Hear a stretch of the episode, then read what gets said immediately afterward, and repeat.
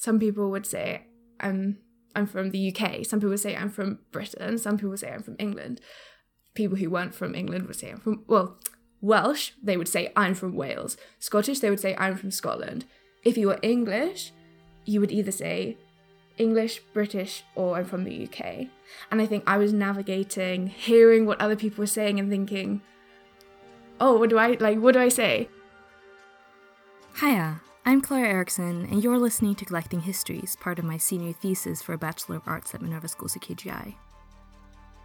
In this series, we look at national narratives from different angles and perspectives in an attempt to understand the underlying structures of the world we live in. In this episode, we'll dissect the confusing terminology of the British identity, isles, and history, how these came to be, as well as ask ourselves what lies at the very basis of a nation and its narrative. Okay, time for caveat dance. I'm currently taking a course in journalism, and one of the most impactful things my teacher has told me is that as long as people you talk to say different things or new things, that's a sign that you should continue asking questions. I read a lot of books, articles, and opinion pieces before even starting to make this episode, and I'm almost more confused now than I was when I started out. Every national narrative is complicated, personal, and touchy. Making generalizations, inferences, and arguments about them is terrifying. Nevertheless, in a time when national narratives once again are being presented with a primordial, almost biological rhetoric, I think that any norm deviating critique serves a purpose. So, that's what I'm trying to do. So, I met with Georgie. I'm Georgie. Um, I'm from the UK. I was born um, in Chichester, which is like the south. It's in West Sussex. And Theo. Okay, so my name's Theo or Theo, depending on which country I'm in. Um, I grew up in London. To ask them some very uncomfortable questions about their identities. That is, their identities as someone growing up in England and having a British passport to travel with. Georgie and Theo both left home at the age of 16, Theo for Norway. I went to school in Norway for um, sixth form, is what we'd call it in the UK, sixth form college. Where we were classmates for two years, and Georgie.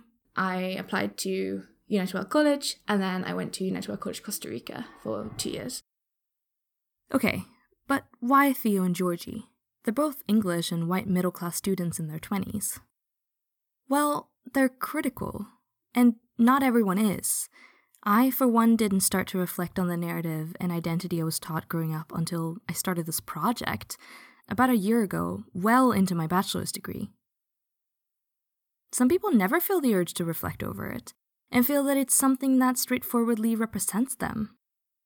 But in my process of questioning and examining the British national identity, I needed someone from the inside to reflect, criticize, and question. Theo and Georgie have both already reflected a lot on this narrative, the narrative they were taught growing up, and had formed some sort of distance and understanding of their national narrative and identity, after some years of confusion of what labels to use to describe this identity that they had. I first met Theo during our introduction week at United World College's Red Cross Nordic in our tiny remote fjord in Norway in August 2014. We were probably in the wooden canteen grabbing some crackers and jam during cookie break for a day full of bonding activities. I probably fired off a wide smile and placed my open hand in the space between us, waiting for him to take it. When he took it, I likely introduced myself as Hi, I'm Clara from Sweden. That's a very short sentence, only five short words. Sounds simple enough, right? Well, there's a lot contained there. First of all, it contains the name my parents gave me Clara. Not only does it contain my name, it assumes that I am in fact one with my name, that this is my ultimate label, the fact that I used Clara and not one of my weird middle school nicknames such as the Cucumber or Clary the Rary indicated to Theo that this is what I would like him to call me and think of me as. The second piece of information there is the country I name and the close relationship it has with my name. I'm Clara from Sweden. that this is the nation or geographical area where my body, name, and personality stems from. I could have said I'm Clara and I'm Swedish, or Clara a Swede. What's the difference? Well, maybe it indicates that I want to be associated with the values and identity of being part of the national identity of Sweden. Third, it indicates that in this situation, I think that the nation I was born and raised to identify with is of essential importance. These different words are what we call labels. Labels are the tags we attach to ourselves and others in order to more effectively and easily sort through complex and heavy loads of information. They're an integral part of our reality as humans. The labels we use depend on the situation we're in, on what's valued and not valued in a certain place and time, and on what you want others to associate with you. But labels can be complicated. I had it pretty easy in these situations. My mom and dad were both born in Sweden, and their parents as well. I'm white, blonde, and blue eyed, and my mother tongue is Swedish. I never had any alternate nations or countries to really identify with. I do come from Stockholm, the capital of Sweden, and within Sweden, the Stockholmer identity is one I carry with pride. But when I leave Sweden, that identity turns into Swedishness and becomes a fast way for me to communicate where I'm from, and help the person in front of me get an idea of who I am Swedish. I couldn't remember what Theo answered when we first met, so I asked him. I can't remember exactly, but I most likely said Londoner. Yeah. Yeah, maybe UK then, yeah. Yeah, I'm from the UK or of Great Britain somehow, yeah. Theo's Londoner identity did not automatically translate into Britishness for him, because London seemed too distinct from the rest to be translatable. I have family outside of London in like southern England and in Scotland but it always felt like we were we were going somewhere else. You know, like it was always like a ooh. yeah. He told me that moving away from the UK for the first time, this was the first time he really thought about that label, the national label. I think that was like the first time I ever thought about Britishness. Um but then my co-year who was Welsh was really like about British culture and was almost like offended by my like lack of knowledge, I'd say, probably about greater British culture, which I can totally understand. Georgie had similar thoughts. So at that, I went through a phase definitely of saying, "I'm Georgie from England," and then I was influenced by what my other British like co-years and other people what they said and all of us said a slightly different thing i noticed like some people would say i'm i'm from the uk some people say i'm from britain some people say i'm from england and i think i was navigating hearing what other people were saying and thinking oh what do i like what do i say um i think now i think i would say i'm british because i think subconsciously I see that as a bit of like acknowledgement of what I think that means now. Theo identified himself as a Londoner, or worst case, from the UK. Georgie used to say she was from England and then from the UK, and now she says she's British. Yet neither of them seems to have reconsidered the geographical place of their origin. Theo was born and bred in London, and Georgie in West Sussex. But somehow they both have reconsidered the label they use, reconsidered again, and then come back to the same thing or something very different. Call me a nerd, but I think that all things man made are socially constructed and historically contingent. The idea that everything we think or say are shaped by social norms and historical trends? Yep, I am that person at the party. Georgie and Theo keep changing their own self imposed labels to reflect their feelings towards their nation, but in the act of choosing a label, they're also actively not choosing some, putting themselves in opposition to something else in order to define what they and their nation perhaps is. That's complicated, and we'll get back to that.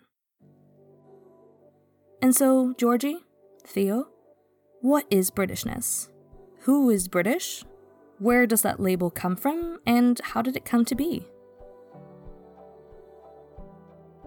The UK's full name these days is the United Kingdom of Great Britain and Northern Ireland. It's a mouthful. And it contains some important implications for the nation itself. First of all, it's a united kingdom. Oxford's English Dictionary defines the word united as, quote, joined together politically, for a common purpose or by common feelings. Joined together to me indicates a sense of equality, as does for a common purpose. A unit moving forward in a unison manner. There's another adjective in there great. Now, in this context, this word is related to the name of the island of England, Scotland, and Wales, but has also been used in national discourse as a way of indicating the greatness of the nation or its culture.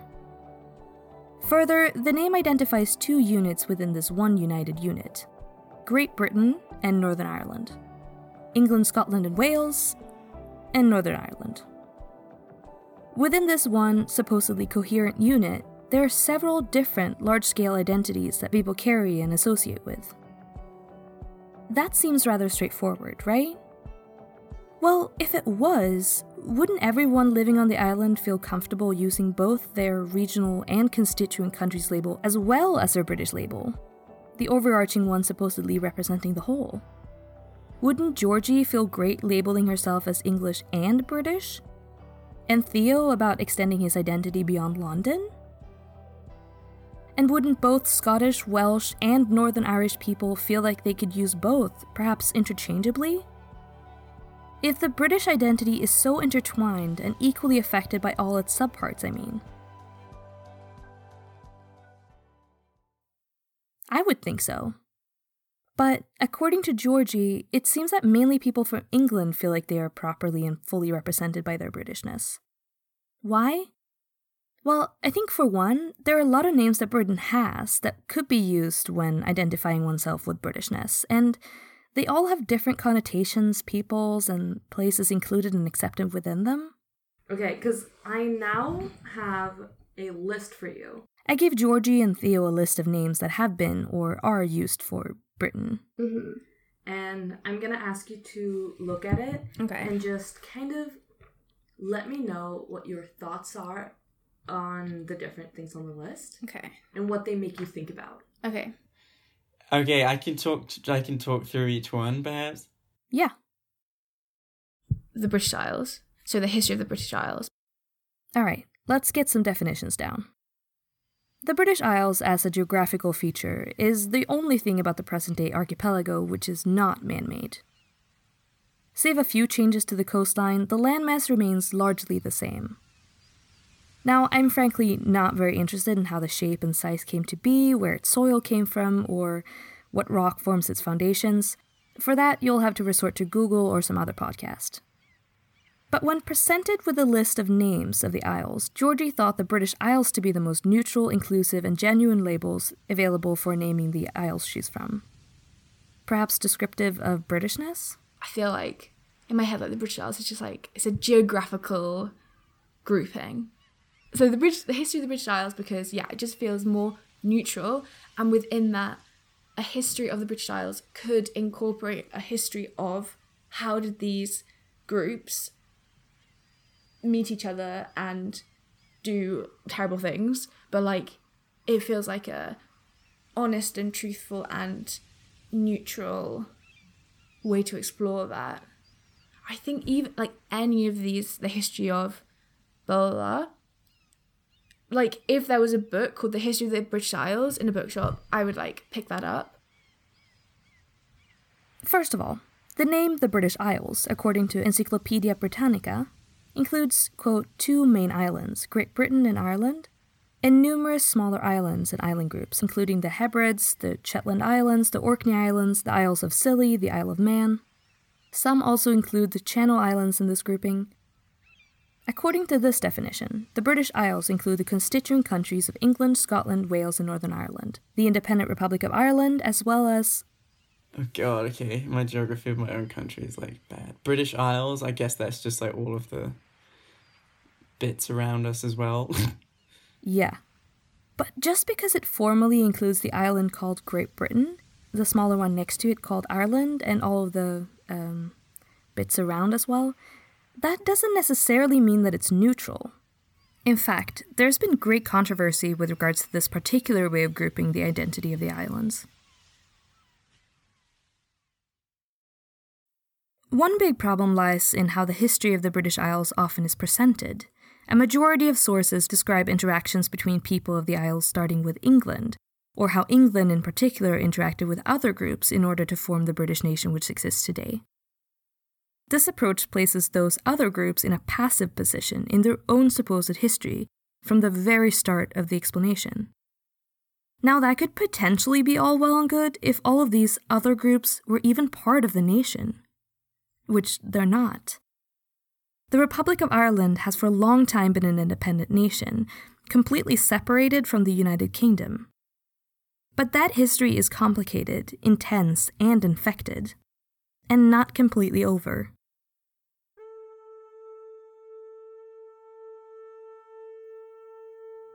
And so the Irish object to the Isles being called the British Isles.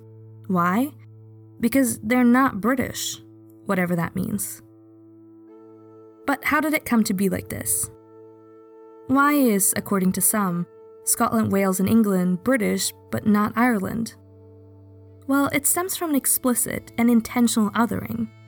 The defining of what Britain is by defining what it's not, also known as the act of othering, the creation of an in group by having a contrasting out group. The Kingdom of Great Britain. The othering of Ireland as the outgroup of the British identity emerged through the grouping and togetherness of the three other countries of the Isles England, Scotland, and Wales, going formally as far back as 1707 and the Act of Union, an act which Ireland was made part of beginning with the Anglo Norman invasion of Ireland in the late 12th century, but had not consented to like at all.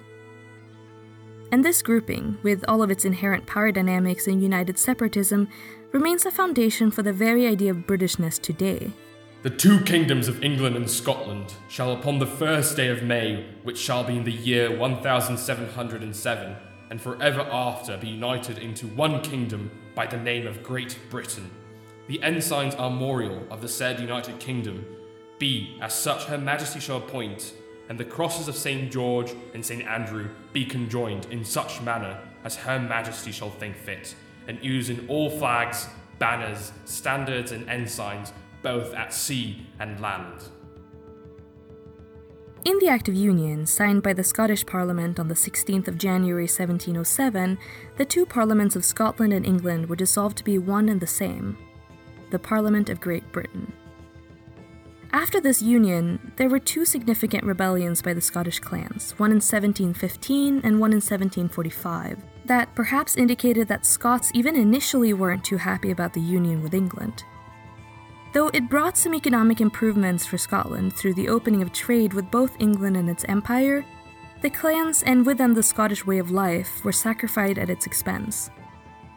The Scottish identity to this day remains a strong separate identity from the one forged together with England and Wales, seen most recently in the ongoing discussions around the independence referendums within Scottish politics. In general, though, this union of the two distinct parliaments became the jumpstart of the joining of the three distinct identities English, Scottish, and Welsh, forming one larger identity, in essence, creating the British nation. So then, what about Ireland? Ireland was a formal part of the United Kingdom from the Second Act of Union in 1801, this time between the Kingdom of Great Britain and the Kingdom of Ireland, until 1922 under the combined full name of the United Kingdom of Great Britain and Ireland. But in reality, they'd been more or less colonized since the Norman invasion in the 12th century.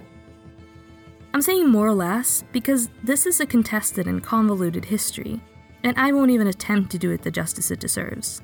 That's like a whole other episode. Ireland never fell as smoothly under the umbrella identity of British as Scotland and Wales to a large extent had. Individual Irishmen served in the British Army as civil servants in the colonies and rose to prominent posts in society if they weren't Catholic. But as a wider society, Ireland never seemed to be able to combine their Irish identity with a British identity. Again, this may be because up until the 1870s, what made one British or a true Briton was the quality of being a good Protestant who followed and subscribed to the quote, ancient traditions of Britain. things changed after the 1870s, but not for the better for the Irish. The rhetoric about what it meant to be a Briton turned into a question of morality, where the destitute and immoral of society became the others, in contrast to which the British identity was created. These others allowed the Scottish, Welsh, and English identities to come together under the umbrella of Britishness because they had something else together to compare themselves to. So, why not the Irish then as well? Well, in England, to be Irish was often associated with an innate tendency towards immoral behavior, making them into the others still under this definition as well.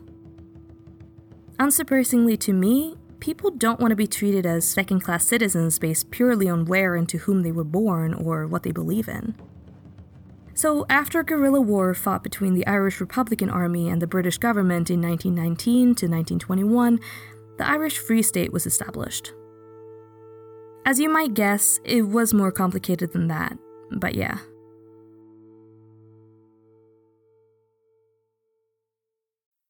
Excluding, however, the complicated Northern Ireland, which had a slight majority of Protestant citizens who wanted to remain under British rule.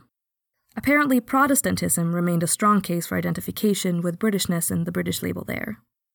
All in all, this led Ireland to have quite a complicated relationship with the British and the idea of Britishness. In a letter to the Irish Times in 1996, Irish reader Hugh Sheehy passionately declared that The term the British Isles is, quite simply, an anachronistic political designation that has no real basis in geography. Ireland is, quite simply, not a British island. It used to be one in the political sense, but the fact that a piece of it is still in the UK is no real argument for calling the whole place British. British islands include Skye, the Orkneys, Anglesey, etc. They don't include Ireland. The question of whether or not the term the British Isles could or should refer to Ireland actually went as far as to the Irish Parliament. In a parliamentary debate in 2005, the then Minister of Foreign Affairs, Dermot Ahern, answered the question with significant emphasis. The British Isles is not an officially recognised term in any legal intergovernmental sense. It is without any official status. The government, including the Department of Foreign Affairs, does not use this term. Our officials in the Embassy of Ireland, London, continue to monitor the media in Britain for any abuse of the official terms as set out in the Constitution of Ireland and in legislation. These include the name of the state, the president, the Taoiseach, and others. So, can this term be used to outline and label Britishness? Well, the Irish don't want to be called British, because to them, that's a political engagement which brings with it the shadows from the past when their otherness was used to create Britishness itself. In that way, this label for the identity seems less than neutral. They indeed are keeping track of any abuse in the media, where Ireland would be roped into the classification as British through the use of the British Isles. It thus seems we couldn't use this label without infecting old wounds from the past in the shape of the Irish independence and identity. In a way, I guess, however, that Georgie was right when she argued that a history of the British Isles could incorporate a history of how did these groups meet each other and do terrible things, but like it feels like a honest and truthful and neutral way to explore that. Because in the examination of what the British Isles mean, we've been forced to look at the conflicts existing within the very essence of constellations of the Isles, especially at how Britain even got its Britishness through the alienation and othering of one of their, according to this definition, member islands.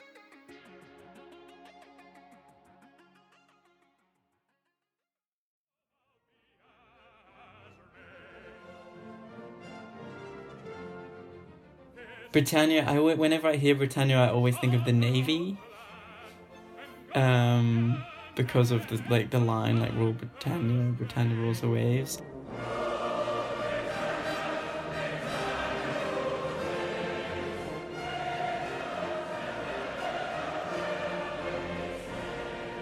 So, yeah, so she's this, yeah, this figure of the empire um, that was yeah that was on a lot of like on the bows of ships and like um and on any like official colonial like documents being sent around the world like when we were everywhere like it was like in stamps and stuff and seals and and again in like a lot of our like navy songs and things and like rule britannia I think the image of Britannia, because she's like this woman, right? I don't know. It's like this woman Britannia. Like I think that imagery comes from a history of like female warriors and stuff in the UK. Um,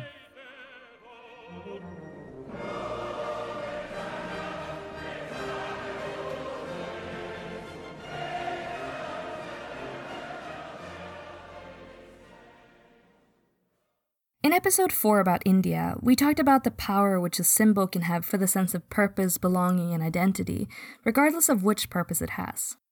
Like, there's a reason why every company has a logo, often changing with time and attempting to make itself both as appealing to its customers as possible, all the while also communicating something supposedly inherent or typical of the company. Nations have logos or symbols too, often taking the shape of songs, emblems, or personifications.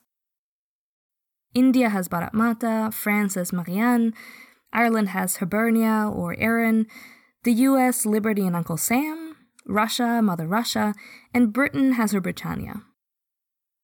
Britannia was born in around 110 AD on the flip side of the coin circulated in the Roman province Britannia to commemorate the successes of Emperor Hadrian in the region. This was common practice. Coins were a quick and powerful way to spread messages and stories of success within the large empire. On this first coin, Britannia sits on a rock clad in the classical robes, her shield on the ground and spear in hand. She looks submissive, almost hunching. She's defeated, the symbol of British submission to the empire.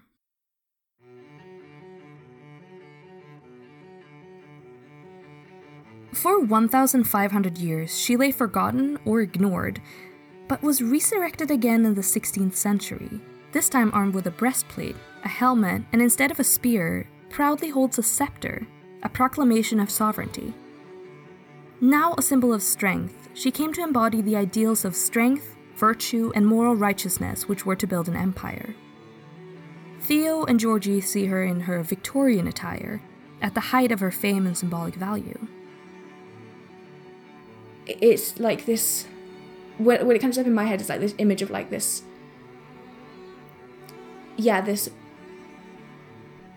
elegant but like strong renaissance painting woman looking over the seas with like a sword this also happens to be the time when the sun never set on the british empire the british crown ruled over canada oceania the Indian subcontinent, Malaysia, parts of the Caribbean, and large parts of southern, eastern, and western Africa. Not to mention all of the, well, British Isles. And at the top of the pyramid was Queen Victoria. Do they like golden? What do they call her? Like the golden queen, the one who never married and never had kids. But Queen Victoria was not only just a monarch. She soon became a symbol of Imperial Britain's triumphs around the world. Over time, Britannia became conflated with the Golden Queen, the mother of the nation, the symbol of the goodness of the British Empire. Together with John Bull, often portrayed as a plump man in the stretched out vest symbolizing the growing urban working and middle classes, the pair came to represent two sides of the growing British identity. Imperial idealism in the form of virtuous, strong, and almost divine Britannia, combined with down to earth practicality in the modern era of mass communication in the form of the more human John Bull. With her divine reputation having been established over the centuries, Britannia was the perfect symbol for the enforcer of her ideals, the British Navy. There's so much written about both preconditions, duration, and consequences of the British Empire many of the more recent ones using a post colonial lens to view, for example, the exonification and sexualization of colonial bodies. But the Empire also provided yet another way for the forging and consolidation of the British identity. Suddenly, it wasn't just Ireland which was placed in the awful position as the other, a definition of what the British nation was not, it was the whole world. From focusing on Protestantism to immorality Britishness now also meant whiteness. And how was this realized? In the definition of what Britain was not, of course. Britons were not uncivilized, dark, savage, and clueless, hence, they were civilized, light, sophisticated, and educated. And in this expansion, as so many imperial subjects were excluded, even the dedicated Irishman could be roped into the feeling of Britishness, because this identity was less about what it was than what it wasn't. After all, the Irish aren't known for their tan. Britannia became the symbol which symbolizes what Britain should be by being a stark contrast to what they were told subjects of the empire were. She was strong, untouchable, divine, and noble, whereas the humans brought back to Britain as phenomena or exhibitions were dark, wild, and unrefined. Or so the British told themselves. Britannia, to some extent, became the symbol for the cause of helping the world to become a bit more like the Great Britain, dual meaning intended.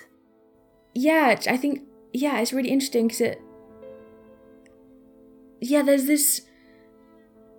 Which is common to like a lot of like imperial like discourse, but this like self-justified colonialism. So, so the fact that we're almost doing this because it's right is the right thing to do. And i think in a weird way like that was maybe even a very like um purposeful attempt to naturalize what was going on and make it seem like a just a noble and benevolent um, power. So, Britain became Britain in the first place through the Act of Union with Scotland in 1707, an identity which is forged in the othering of Catholics at first, meaning Ireland as well as to some extent Scottish Highlanders. As British society redefines this other as the society's immoral or destitute, good and upstanding Scottish and Welsh citizens get to be part of the club, whereas the Irish are alienated in their continued labeling as subpar. The Irish are only welcome when the other expands beyond the Isles and start including things like skin color and language. And things changed after that too. Today, Britain has lost most of its colonies, as well as Southern Ireland to independence. Britain no longer rules the waves, but is, but not for long, just one part of the European Union, which it sees as dictating its every move. Where's the other, the one which tells Britain what it is by what it's not? Well, for a long time, it had no other, and many argue that in the lack of the other, Britishness was losing ground. The people living in Britain no longer had something to unite against, and therefore retracted back to more historical and traditional loyalties. On the Great British Isle, this meant the identities of being Scottish or Welsh. In Northern Ireland, this meant being either Catholic or Protestant. It seems only the English are keen to call themselves British these days. But in recent years, Britain has arguably created new others. Brussels, the seat of the EU, as the new Rome, making Britannia hunch again, and the immigrants as its invading foot soldiers. In 2016, the nation voted in a national referendum on whether or not to leave the EU. Brexit propagators argued that the EU threatens British sovereignty, that it's strangling the UK in burdensome regulations, and that the EU allows too many immigrants. The results of the referendum split Great Britain in two those who voted leave and those who voted remain. Scotland, Northern Ireland, and Western Wales and London, as well as small patches across the UK, voted majority remain, and the leave votes were concentrated within England and Eastern Wales.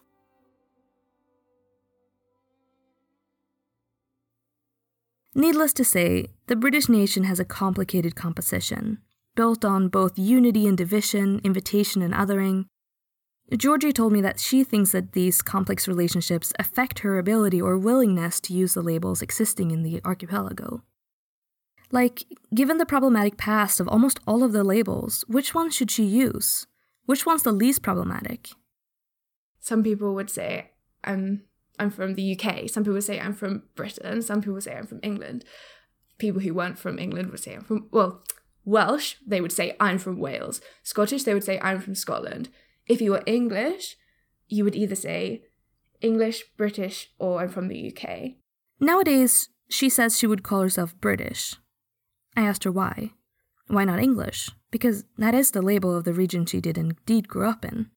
So I can't get away from the terrible exclusionist colonial meaning of like being British, but within that, I could get away from the terrible exclusionist like colonial meaning of England because England is like historically and still like the center of power and money um, and influence within um, Great Britain. And so I think by removing myself from that, I'm at least not putting myself like in opposition to these other countries which we're supposed to be united with, which is like such bullshit, but in theory. So I think whereas for like my friends when I was in UWC who were like like one of my co was Welsh, where she would never say she was British. Like she would introduce herself as like from Wales.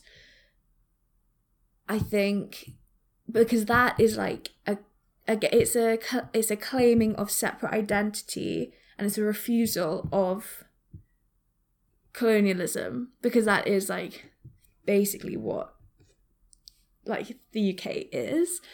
Um whereas if I said England, I'm embracing that I'm from the most privileged and historically terrible area of this historically terrible um, group of countries.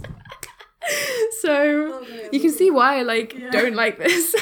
um, But, like, So why is she opposed to Britain? Because that's supposed to encapsulate all of it. right? Yeah, but it's I think well it really depends. I think I think it's because it's it's not it's not how it sounds like saying United Kingdom or like Great Britain like all these words that are supposed to encapsulate it makes it sound different. It's like saying the Commonwealth for like ex-colonial nations.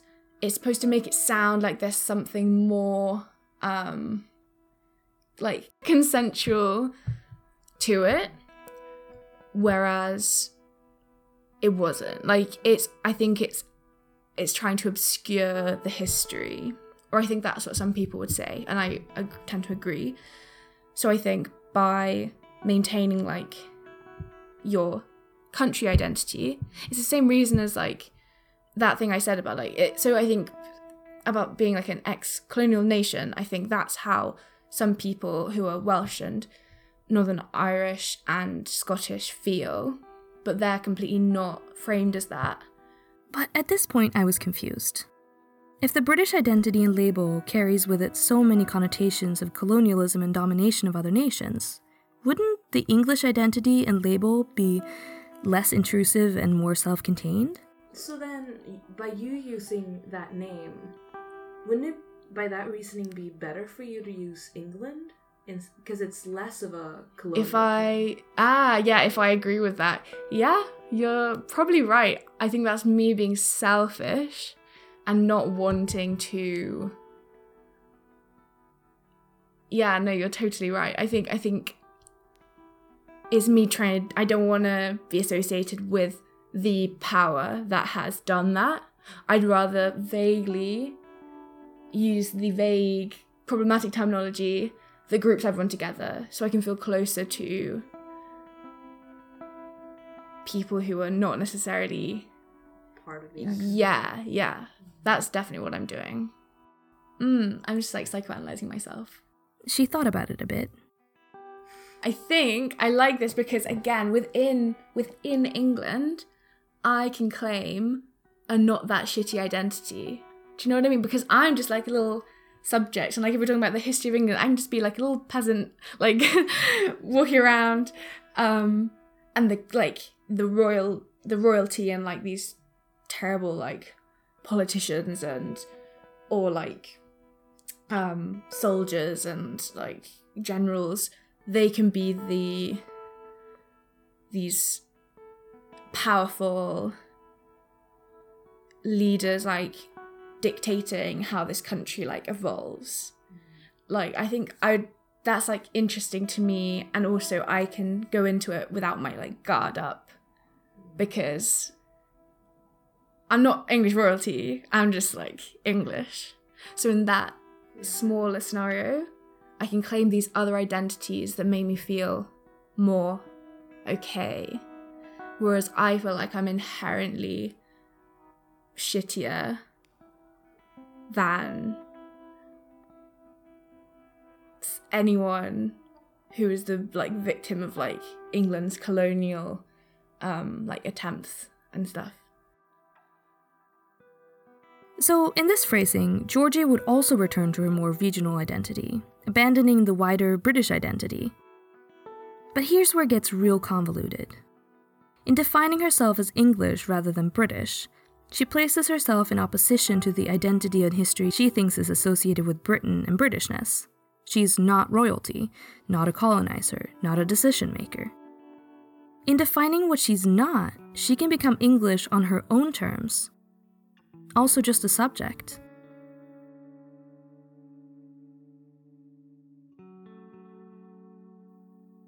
The Scottish, Welsh, Irish, and English regional identities go way back, sure, but in retorting back to these labels as opposed to the continued use of British, they take a distance from their new other, Britishness, a definition of what they don't want to be, perhaps. And labels are important because they very effectively, as we talked about in the beginning, communicate what characteristics and ideals the person identifying with them holds to be true. The labels are what allows us to feel connected to the nation at all, the way in which we become part of the nation, included in its narrative. But it's also in this manner which the narratives themselves are created, in the continuous prioritization and reprioritization of what to include in labels and narratives. And this is the thing about nations and their narratives. Because a nation is so large, there's nothing that it can be but imagined. Belonging and association is invented and imagined through stories and narratives, identification with labels. And these stories and narratives create association based on the fact that there are people that are different from you, creating the existence of the nation based on the idea of what it's not relational othering.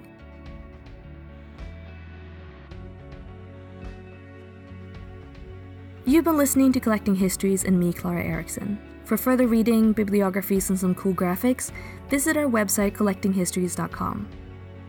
This episode is the last one for season 1, but hopefully we'll be back soon with more analyses and narratives. This season is part of my capstone project for a Bachelor of Arts at Minerva Schools at KGI. Thanks to Professor Grace Woodsbucket, my advisor, to Antonia Borman, Liberty Pim, and my dad for great feedback, and to my roommate Barbara for never rolling her eyes at me when I go off on one of my endless harangues about some obscure details about narrative. Special thanks to Georgia Bulis Gray, Theo Gadd, and Shali Green for letting me interview them and for answering my intrusive questions. Thanks also to Antonia for helping me see more complexities in an already complex situations and teaching me about Northern Ireland as well as to Leo Clancy and Zdravko Varbanov for lending me their voices to men of the past. Music credits are in the bibliography.